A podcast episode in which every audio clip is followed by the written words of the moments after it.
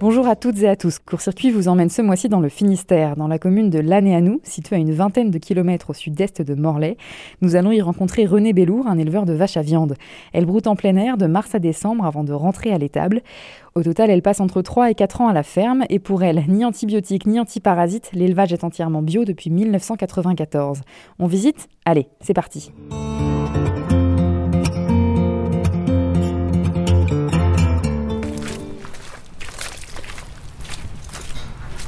Bonjour, euh, moi c'est René Bellour. Euh, je suis donc producteur euh, éleveur à Lanéanou. C'est à la limite des monts d'Arrée, entre Guernesquin et Scrignac. c'est une commune un petit peu en altitude, un peu plus froide et beaucoup de pluviométrie surtout, surtout aujourd'hui.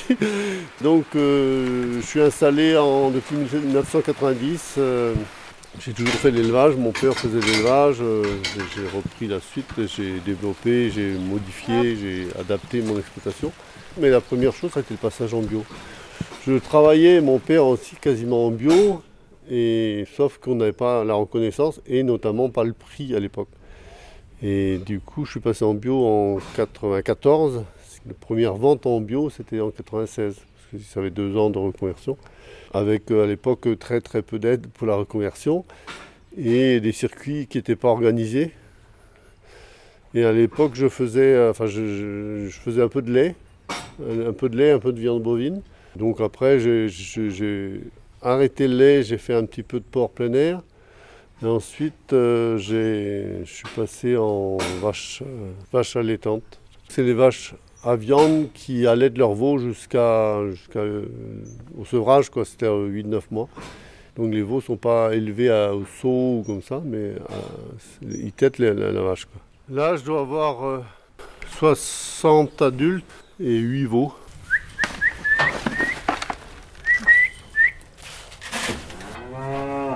C'est du Hereford, donc c'est la race vers laquelle je veux me tourner. Parce que déjà, ils sont très calmes, ils n'ont pas de cornes, donc pour le confort du bonhomme, c'est bien. Et hum, c'est des bêtes qui se nourrissent à l'herbe essentiellement. Et donc l'idée étant d'avoir des bêtes très rustiques et en autonomie et une viande de très grande qualité. Euh. Donc c'est des bêtes un peu, un peu plus petites, enfin plus trapues, qui ont une, couleur, la couleur de la robe c'est marron rouge, euh, avec une tête blanche.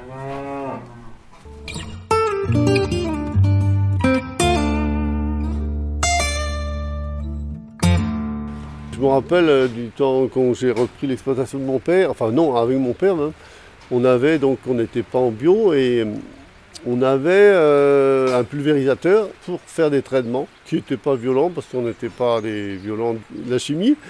Mais ça m'arrivait d'avoir mal au ventre. Je me disais, mais c'est bizarre, pourtant je fais attention et tout ça. En fait, je me suis dit, mais non, mais c'est dans ma tête. Le, le, j'en veux pas. Bon, j'ai dit, bon, j'arrête le pulvé, quoi. Et c'est pas compliqué. Et en fait, c'est, que je me suis écouté un petit peu. Je me suis dit, mais non, il y a des choses qui me font plaisir, d'autres qui me font pas plaisir. La chimie me déplaisait, quoi. Donc, je suis passé très vite dans la façon de pratiquer bio. Et sans être en bio. Et au bout de quelques années, donc moi, je, donc je dis, mais il faut que je trouve un label. C'est là que je me suis dit, bah ouais, en fait, le mieux c'est de dire bio, les gens comprendront. Et donc c'est là que je suis parti dans les réseaux bio en disant bah, comment on fait pour être bio et tout ça. Et là j'ai pas eu beaucoup de travail à faire parce que j'étais quasiment bio. Le contrôleur la première fois il est venu, bah, il dit bah ici c'est facile. Hein.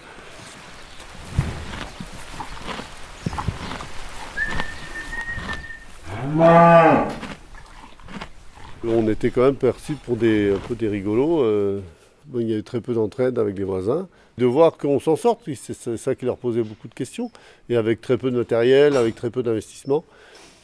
Pour moi, ça a été toujours le, fil conducteur, c'est de ne pas avoir de charges financières importantes et pouvoir m'adapter tout le temps. Et j'ai eu tendance à dire assez souvent que j'avais une exploitation à géométrie variable, c'est-à-dire que je me suis toujours réadapté à ce qui s'est passé. Je me suis installé en viande bovine avec un petit salaire extérieur.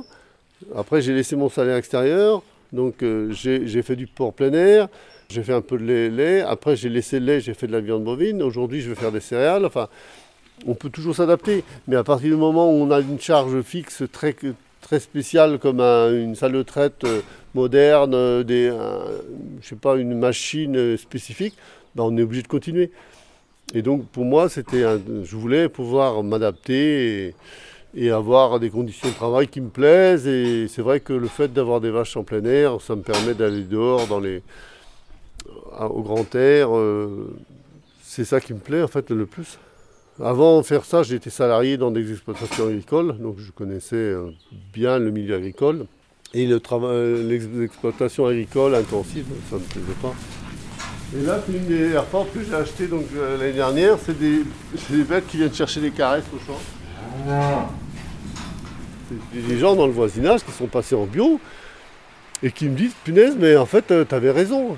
Et qui qui me prenaient pour un charlot, quoi, carrément, parce qu'avant, euh, ils n'imaginaient pas que le bio, on pouvait faire quelque chose en bio.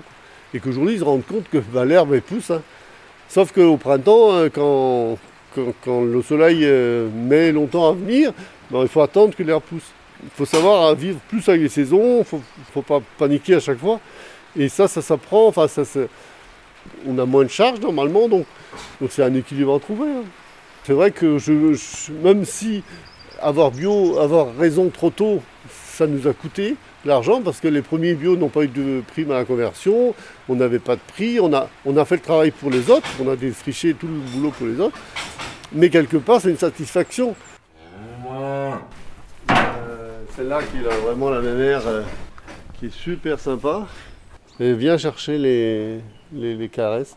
Bon, elle se méfie quand il y a quelqu'un qui ne connaît pas trop. Hein le risque, c'est notamment, comme aujourd'hui, beaucoup de bio qui passent en bio avec la coopérative qui était euh, la même qu'en conventionnel et qui ne s'occupe pas, qui se font livrer de l'aliment bio, mais du coup ils perdent la main. Et ça, c'est la première chose, c'est être autonome pour moi.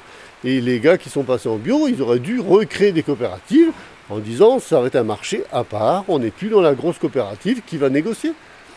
Donc toutes les grosses coopératives aujourd'hui font une part de bio. Mais quelle part de négociation du paysan là-dedans? Zéro. Et donc c'était pour moi important, ça c'était l'autonomie de décision.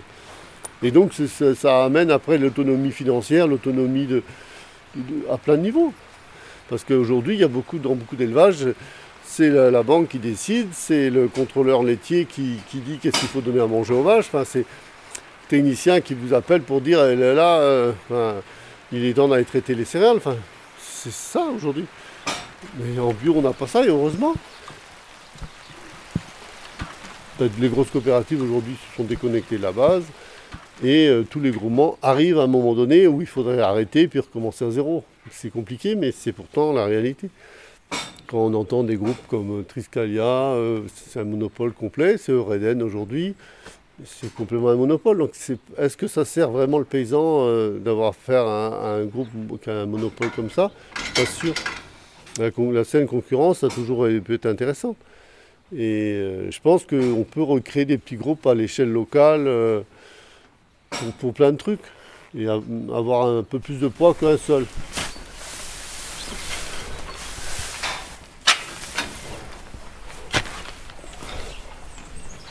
Jusqu'à là, acheté ma paille à l'extérieur, mais euh, bah, l'environnement, ça se gère à l'échelle globale. Donc je me mets à produire mes céréales et ma paille c'est l'objectif d'être complètement autonome et aller avec davantage de vente directe. C'est un tiers de ma production euh, que je fais. Je fais la vente directe depuis 2005 et, l'objectif là, c'est de passer avec euh, quasiment la majorité, voire la totalité en vente directe. Et la vente de viande, même en bio, est plus compliquée maintenant, de viande de, de qualité, parce que euh, le, bio est concurrencé par le, enfin, le steak haché. Le steak haché bio, c'est ce qui se vend. Et quand on fait de la limousine, c'est pas pour faire du steak haché.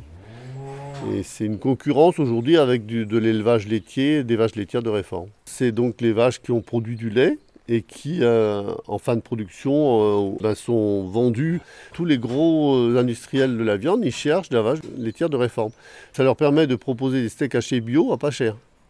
Donc ben, nous, quand on va proposer de la viande de qualité ben, il n'y a plus d'acheteurs pour, enfin, les, les, industriels ne sont pas intéressés par ça. Et aujourd'hui, il y a énormément de gens en bio, tant mieux. Mais pour se démarquer en vente directe, c'est aussi le fait de changer de race et de, que les gens aient un, produit euh, spécifique de qualité, qu'ils puissent reconnaître, qu'il y ait un lien entre moi et le consommateur et que ce ne soit pas simplement un numéro, une vache limousine. Je réfléchis à, à ma succession, on va dire, parce que j'ai 56 ans. Et j'ai mis euh, deux ans une annonce pour proposer quelques terres pour des gens qui voudraient euh, se lancer dans des projets. Et j'ai eu plusieurs personnes intéressées. Et j'ai euh, loué, je loue donc maintenant 5 hectares à une personne qui met du blé et qui fait du pain.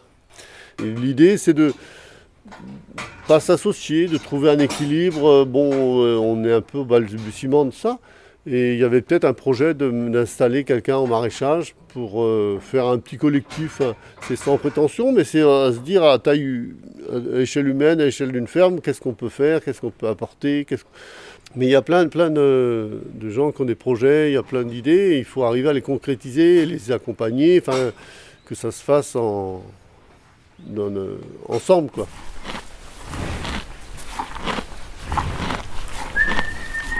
Je dirais qu'on peut arriver tout, mettre tout en bio.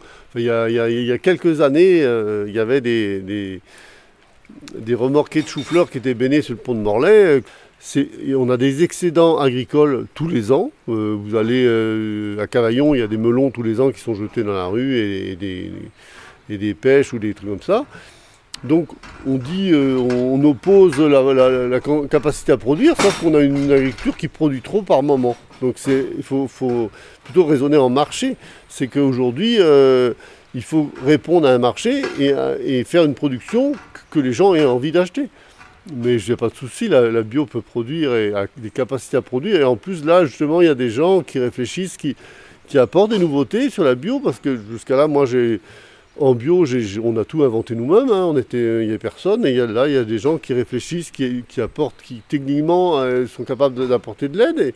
Pour faire des céréales ou des maïs ou comme ça, il y a des, matériels qui sont très adaptés aujourd'hui à la bio. Et la, recherche sur le matériel bio, il date de moins de 10 ans.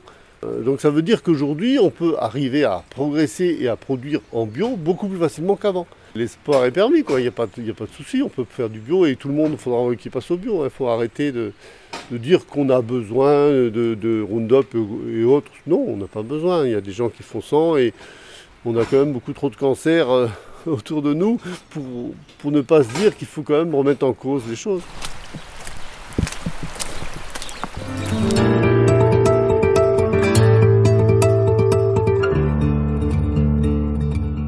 Suis Anne, euh, l'épouse de René. J'ai toujours connu la vie à la ferme, la vie à la campagne, mais pour autant au niveau professionnel, euh, jusqu'à il y a deux ans, j'avais choisi une autre voie. Et puis là, euh, j'avais envie de, participer aussi à la, vie de la ferme, mais aussi la commercialisation de nos produits, puisqu'on a, on a envie de développer la vente directe.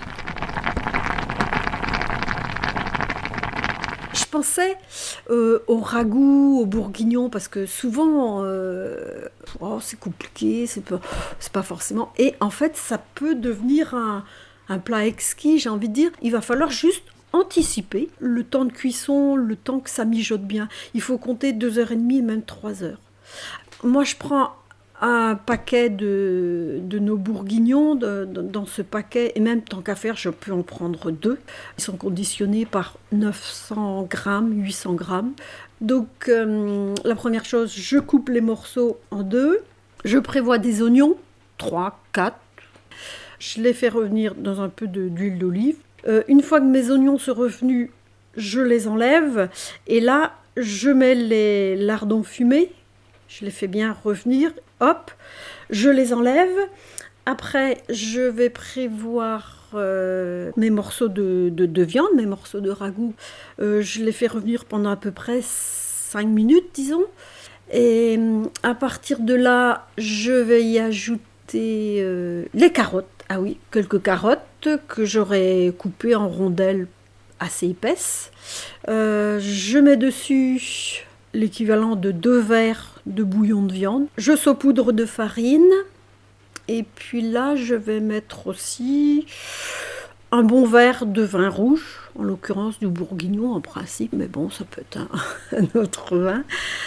Je vais rajouter ce qu'on appelle le bouquet garni. Bon, moi j'ai du thym, j'ai du laurier, un peu de romarin. Euh, on met le couvercle et on laisse mijoter à feu doux. Puis en plus, ça vous parfume toute la cuisine, ça, waouh, ça vous met l'eau à la bouche. Tous les épisodes de Court Circuit sont à retrouver sur le site de West France et sur toutes les plateformes de podcast. On se retrouve très vite pour un nouveau portrait.